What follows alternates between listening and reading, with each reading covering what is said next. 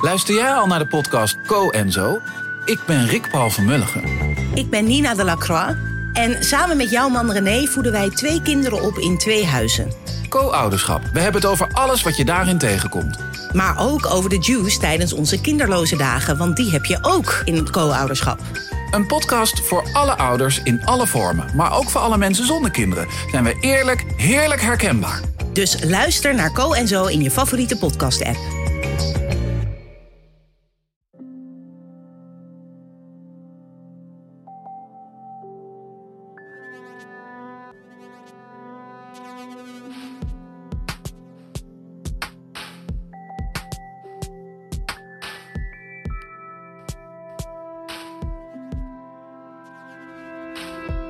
Hey, ik ben Pieter van Relaas.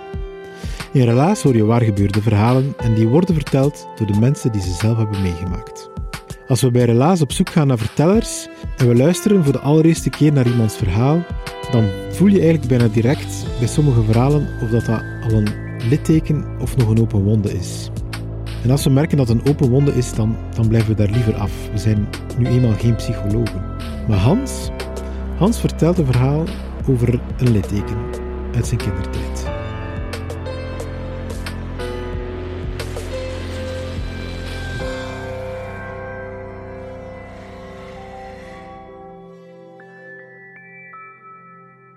Ik ga jullie meenemen naar 1976. 1976 is een jaar waarin, waarin dat ik dan uh, 9, 10 jaar ben. Mensen die dat meegemaakt hebben gaan nog wel herinneren dat dat een zeer, zeer uh, warme zomer was.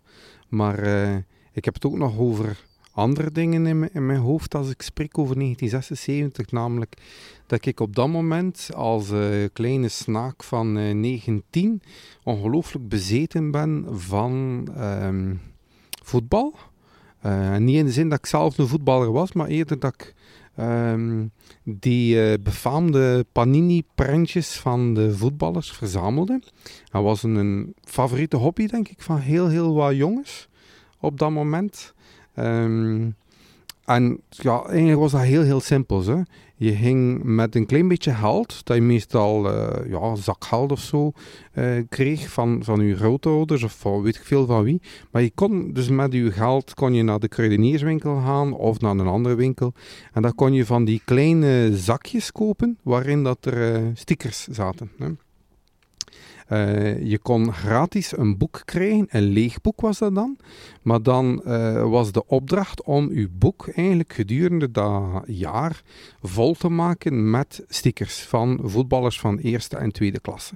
Dus ik denk dat alle jongens die dat meegemaakt hebben, dat nog wel een beetje herinneren. Ik denk dat ze dat nu ook nog altijd doen, maar dat dat niet zoiets was zoals dat, dat vroeger uh, een ongelooflijke impact had op op jongens. Dus uh, ik was daar echt van bezeten, ik ga het zo noemen. Want voor mij was dat uh, iets wat ik ongelooflijk trots op was, dat ik kon zeggen, kijk, mijn boek is voller en voller aan het raken. Dus uh, ik was zelf een fan van Cirkelbrugger op dat moment. nog altijd trouwens. Maar het verzamelen van die, van die prentjes, ik, ja, ik zag daar al mijn geld in denk ik, al mijn, mijn uh, uh, tijd ook toch wel een beetje. En op zich, in de lagere school was dat een favoriete bezigheid tijdens de speeltijd. Dat je kon, je kon al de jongens die Panini verzamelden wel herkennen, omdat die met een blaadje in hun hand liepen, waar dat er nummers op stonden. En die nummers moesten iets uitdrukken van, kijk, dat zijn onze dubbelen die we hebben. En die dubbelen kon je dus uit gaan wisselen uh, met elkaar. Dus uh, het was bijna een soort ritueel.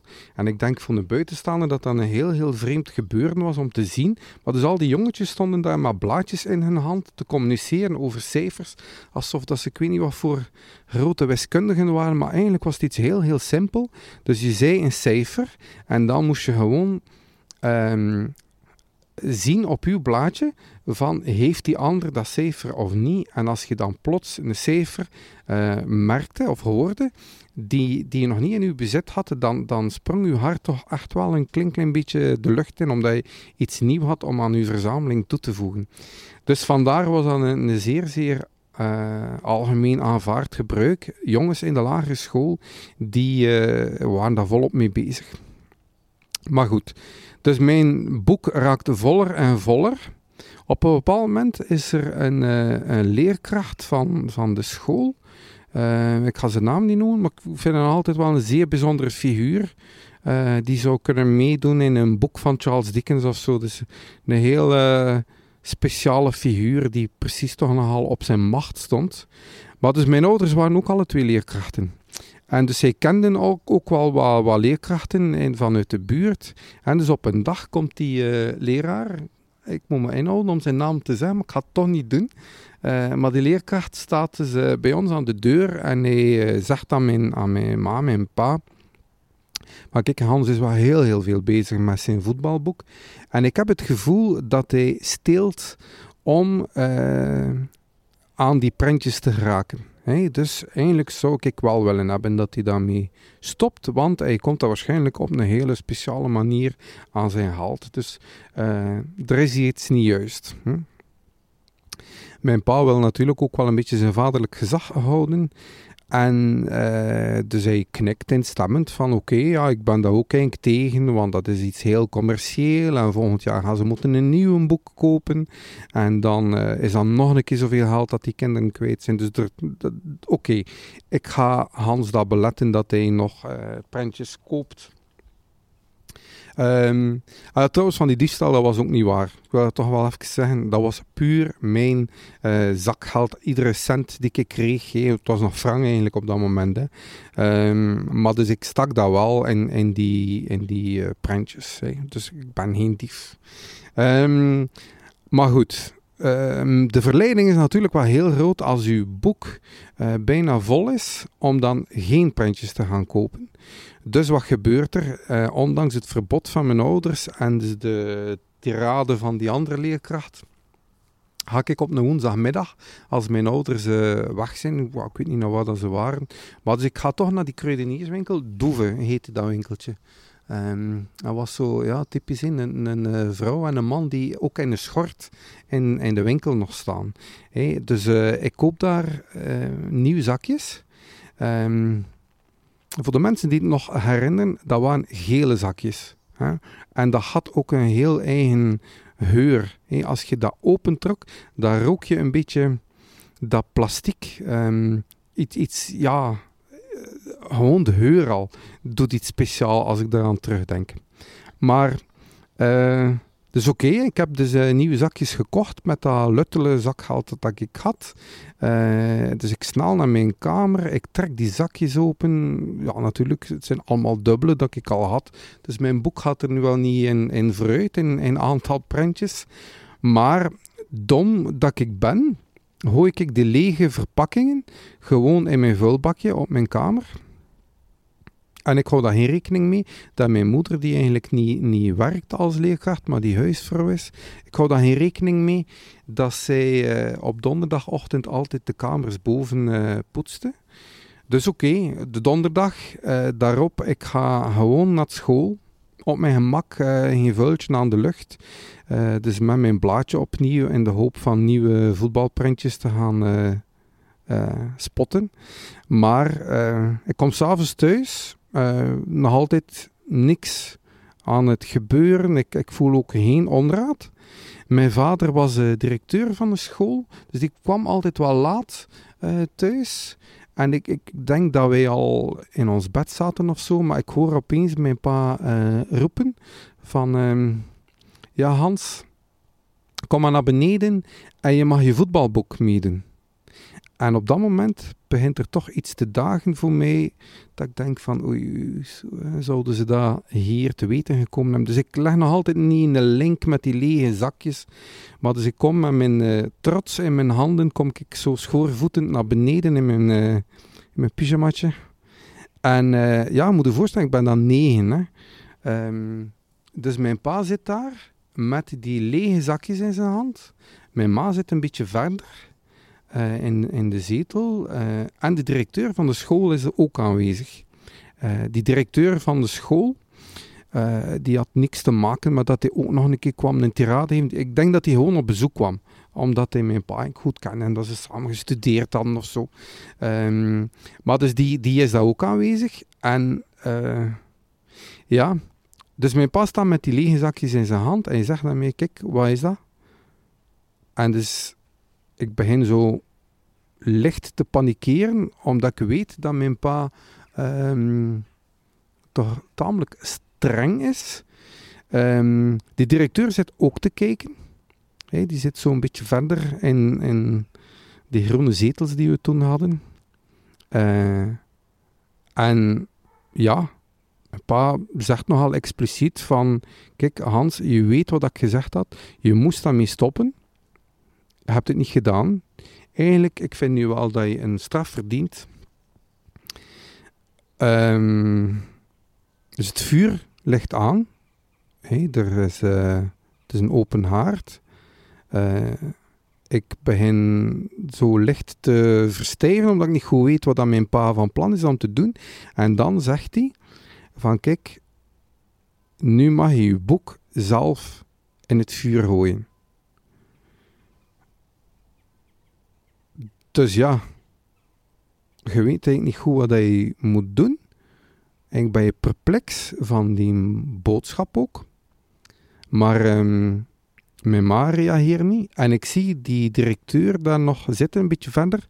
Maar in mijn herinnering toch een soort treiterende lach op zijn gezicht van... Kijk, het is maar op zo'n wijze dat ze het gaan leren. Ze moeten leren luisteren. Dus ik zie hem dan nog zeggen. En dan verplicht mijn pa mij inderdaad van... Kijk, je mag hier nu uw boek zelf in het vuur gooien.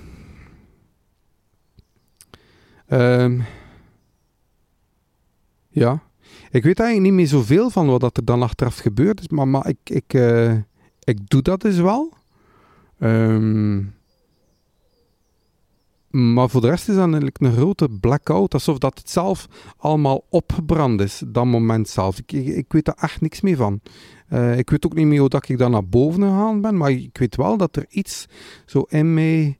Um, ja, hoe moet je dat noemen? Gebroken is. Iets, iets van, uh, waarom, waarom doe je zoiets als, als volwassene? Dat klopt toch niet? Dat is toch nu ook niet zo erg om, om een kind zo te straffen voor iets? Maar ja, ik weet het niet. Ik, ik, ik ben een beetje in, in roes, denk ik. Ah, die, die dag ook. Ik moet naar school gaan dan de dag daarna. En, en ja, het is een baldag, vrees ik.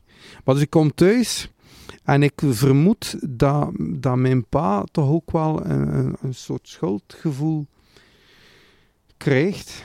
Uh, of had op dat moment. En hij zegt dan mee van... Uh, kijk, Hans, je mag meegaan naar uh, de GB. Hè, dus het Carrefour van, van nu. maar je mag meegaan naar de GB. En um, we gaan postzegels kopen. Hey. Dus zijn reflex was van, kijk, we gaan geen verzameling toelaten van, uh, van die voetballers, maar we gaan dat wel doen dan voor postzegels. Dus dat lijkt mij een heilzamere hobby om te hebben. Het is niet zo commercieel. Maar dus ik mag mee naar, naar, naar de winkel, maar ja, je staat daar een beetje verdwaasd, want ik ah, niet geïnteresseerd in postzegels. Hè. Dat is zo'n dode materie. Ik wil die voetballers in die korte broekjes hebben en... en ja, wil dat hebben. Nee. Je wil kunnen weer met, met je blaadje rondlopen op de speelplaats, niet met postzegels. Uh, maar ja, ik stap daarin mee. In, die, in dat idee van postzegels te verzamelen. Maar, maar dik tegen mijn hoesting, denk ik. Maar gewoon misschien ook wel omdat ik voel van... Ja, het is een manier van mijn pa om dat op een of andere manier... Uh, te compenseren of goed te maken. Maar, maar het, is niet, het is niks van mij. Het is niks van mij. Um, maar dus ik bleef wel een beetje hangen met dat verhaal. Uh, en dat is ja, lastig, omdat je voelt van er is daar toch wel iets gebroken in de relatie tussen, tussen mij en pa. Maar ik, ik, ik weet ook wel gaandeweg van dat mijn pa ook een compleet andere kant heeft en dat hij uh, daar misschien toch zich ook wel heel, heel schuldig rond voelt. Zeker mijn ma ook. Ehm, die was eigenlijk wel kapot van, maar dat, dat, dat hing als een soort groot taboe. Alles wat dat te maken had met, met voetbal, met panini, met, met verzamelingen, voelde je dat was een soort um, onzegbaar iets worden in ons gezin. En ik had een, een, een, kleine broer, die een, een ongelooflijke toffe gast, maar die er zo af en toe nog een keer de lap durfde opgeven. En dan zo, uh, ook jaren later, hè, dan nog een keer durfde gooien op tafel. Ah, Hans, vertel nog een keer van uw boek. Zo in, in een grote groep. En dan voelde je mijn ma en mijn pa verstijven. Niet goed weten wat ze daarmee moesten doen. Maar het was ook niet slecht bedoeld ze, van mijn broer. Maar het was gewoon joh, even dat, dat onzegbare zegbaar maken in de familie, denk ik. Hè. Om dat, dat toch nog een keer te gooien. Maar goed, de jaren gaan voorbij. Ehm, mijn voetbalinteresse deint ook wel een beetje weg. En het leven gaat gewoon verder. Dus ik, ik groei op, ik word volwassen. Ehm, dat gaat allemaal. Dus, uh, maar ik denk dat ik dat verhaal wat ik nu aan het vertellen ben, ik denk dat ik dat niet kon vertellen tot aan mijn 21, 22 zonder een krop in mijn keel te krijgen. Omdat dat mij zo geraakt heeft dat dat mij toch wel um, ja, als iets, iets uh, heel, heel moeilijk uh, bijgebleven is. Maar goed, uh, het tweede deel. Dus we zijn dan 2000 en... moet even tellen, ik denk 2007. Um, en uh, ik kom thuis van, van, uh, van het werk.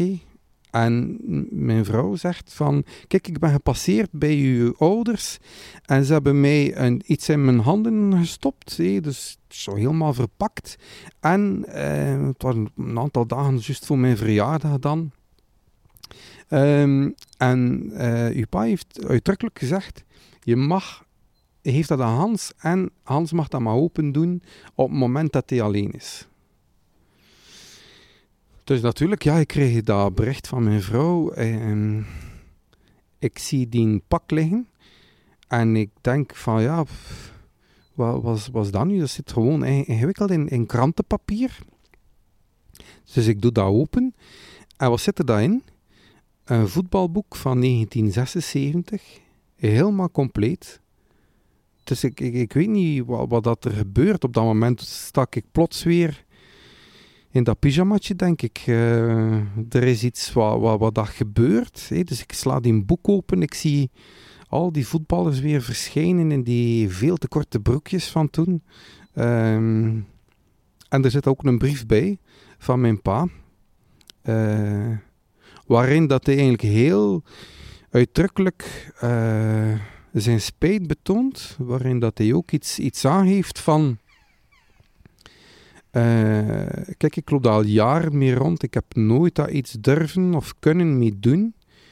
Uh, met die brief wil ik nu echt zeggen dat dat de grootste fout is die ik gemaakt heb in mijn opvoeding, als mens ook. Dat ik daar heel moeilijk kan mee leven, dat ik het zelf ook niet versta. Dat je mij nog recht in de ogen kan kijken. Uh, want wat ik gedaan heb, dat is eigenlijk onverheeflijk. Um, en bij deze zou ik willen hebben dat je mijn excuses aanvaardt. Dus ik heb een, een, een boek proberen op de kop te tikken voor jou. En um, kijk, ik hoop dat dat, dat dat nu een beetje weer rechtgezet is. Dus ja, dat is toch wel even uh, met de krop in de keel dat je, dat je die brief leest, dat je die boek ziet. En ik denk het enige wat ik nu zou moeten doen, is uh, mijn fiets opstappen uh, en naar mijn, naar mijn pa rijden. Ik moet, ik moet daar iets over zeggen aan hem. Um, want mijn pa beschrijft dat ook zo in die brief van hoe dat de, de, de ja, het is niet de schuld, maar het trauma, ik ga het zo noemen. hoe dat de trauma van, van de zoon bijna het trauma van, van de vader geworden is wat dat hij jaren, jarenlang heeft mee blijven rondlopen. En voor mij was dat eigenlijk al, was dat eigenlijk al verheven. Ik kon hem wel doordoen, omdat ik wel wist, mijn pa heeft echt een andere goede kant ook. Maar mijn pa heeft daar een groter trauma aan overhouden dan ik blijkbaar. Dus ik ga naar mijn pa, dus ik bel aan. En um, hij doet open, hij ziet mij staan en ik zie hem daar ook echt breken, letterlijk. Ehm, hij begint te wenen. En dus uh, hij durft niet kijken naar mij. Hij pakt mij vast, waardoor dat hij, dat hij niet moet kijken in mijn ogen. En hij zegt zoiets van, kijk, het spijt mij zo. Um, ik zeg aan hem van, ja, maar... Uh, ik had ik u al lang vergeven. Dat is...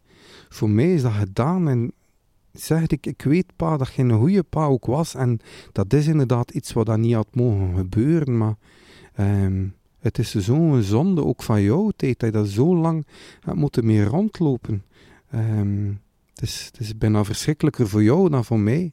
Maar zij zegt, kijk, het, het, het spijt me echt.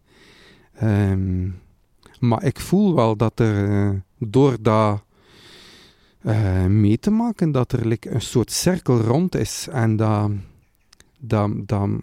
dat, er iets geheeld is voor mij, voor mijn pa, ook voor mijn ma.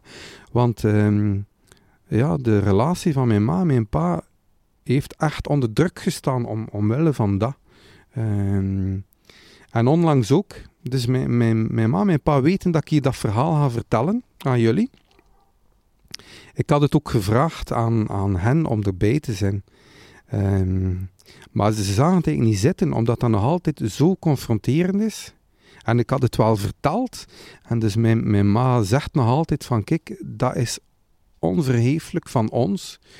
Um, en nog, nog altijd. Dus, dus ik had dat nu ja, recent ook gezegd aan mijn pa. Dus mijn pa zegt nog een keer, echt mijn excuses. Ik, het, spijt mij dat ik dat gedaan heb, maar... Um, voor mij is dat verhaal niet alleen zo'n verhaal nu van, van erge dingen die je kunt doen in je leven, maar ook een verhaal van, van ja, een beetje hoop dat, dat iedereen die iets doet in zijn leven, waar dat hij spijt van heeft, dat je daar niet meer mee rondlopen totdat je op het einde van je leven bent en denkt van ik moet daar iets nog mee doen. Maar je kunt dat veel vroeger doen. En in die zin vind ik het een, een mooi, hoopvol verhaal ook. En ik blijf dat zeggen aan mijn ma en mijn pa, van ziet er vooral de, de, het, goed maken in, in plaats van, van de schuld. Want ik wil jullie niet beladen met schuld, maar ik wil jullie ook uh, daarin ja, bedanken van, omdat je dat zo effen gemaakt hebt. En, en in die zin vind ik het een, eh, een mooi verhaal om te vertellen van je kunt erge dingen meemaken, maar je kunt er ook iets mee doen.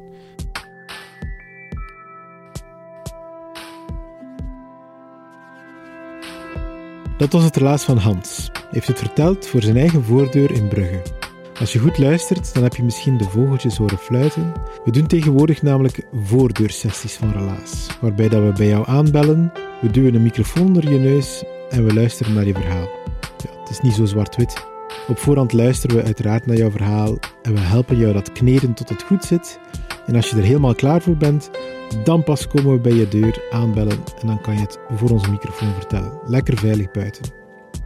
Als je trouwens zin hebt om zelf eens aan je deur een relaas te vertellen tegen een van onze coaches, dan kan dat altijd. Ook al is het nog maar een idee voor een verhaal, laat ons iets weten. Wij contacteren je, wij helpen jou om van dat idee een echt verhaal, een echt relaas te maken, volgens onze eigen regeltjes van de vertelkunst. En daarna gaan we stap voor stap er verder mee tot het klaar is om voor de microfoon te vertellen. We doen dat trouwens met steun van de afdeling cultuur van de Vlaamse gemeenschap en met die van de stad Gent. Daar kunnen wij niet genoeg dankjewel voor zeggen. Ons team trouwens bestaat uit een hele groep vrijwilligers. Ze coachen, ze presenteren, ze organiseren vertelmomenten, we monteren podcasts. Kortom, er is altijd wel iets te beleven bij Relaas. En we zijn trouwens op zoek naar nieuwe enthousiastelingen die in Brugge mee met ons Relaas uit de grond willen stampen. Dus als je een sociaal netwerk hebt in Brugge en je hebt zin om mee verhalen te gaan zoeken daar en mee te coachen en daar ook verhalen te organiseren of vertelavonden te organiseren, laat ons dat zeker weten. En ik vergeet ook niet om jou te bedanken. Hè. Jij, jij trouwe luisterdier van ons, dank je wel om week na week onze podcast te verslinden. Wij houden van jou.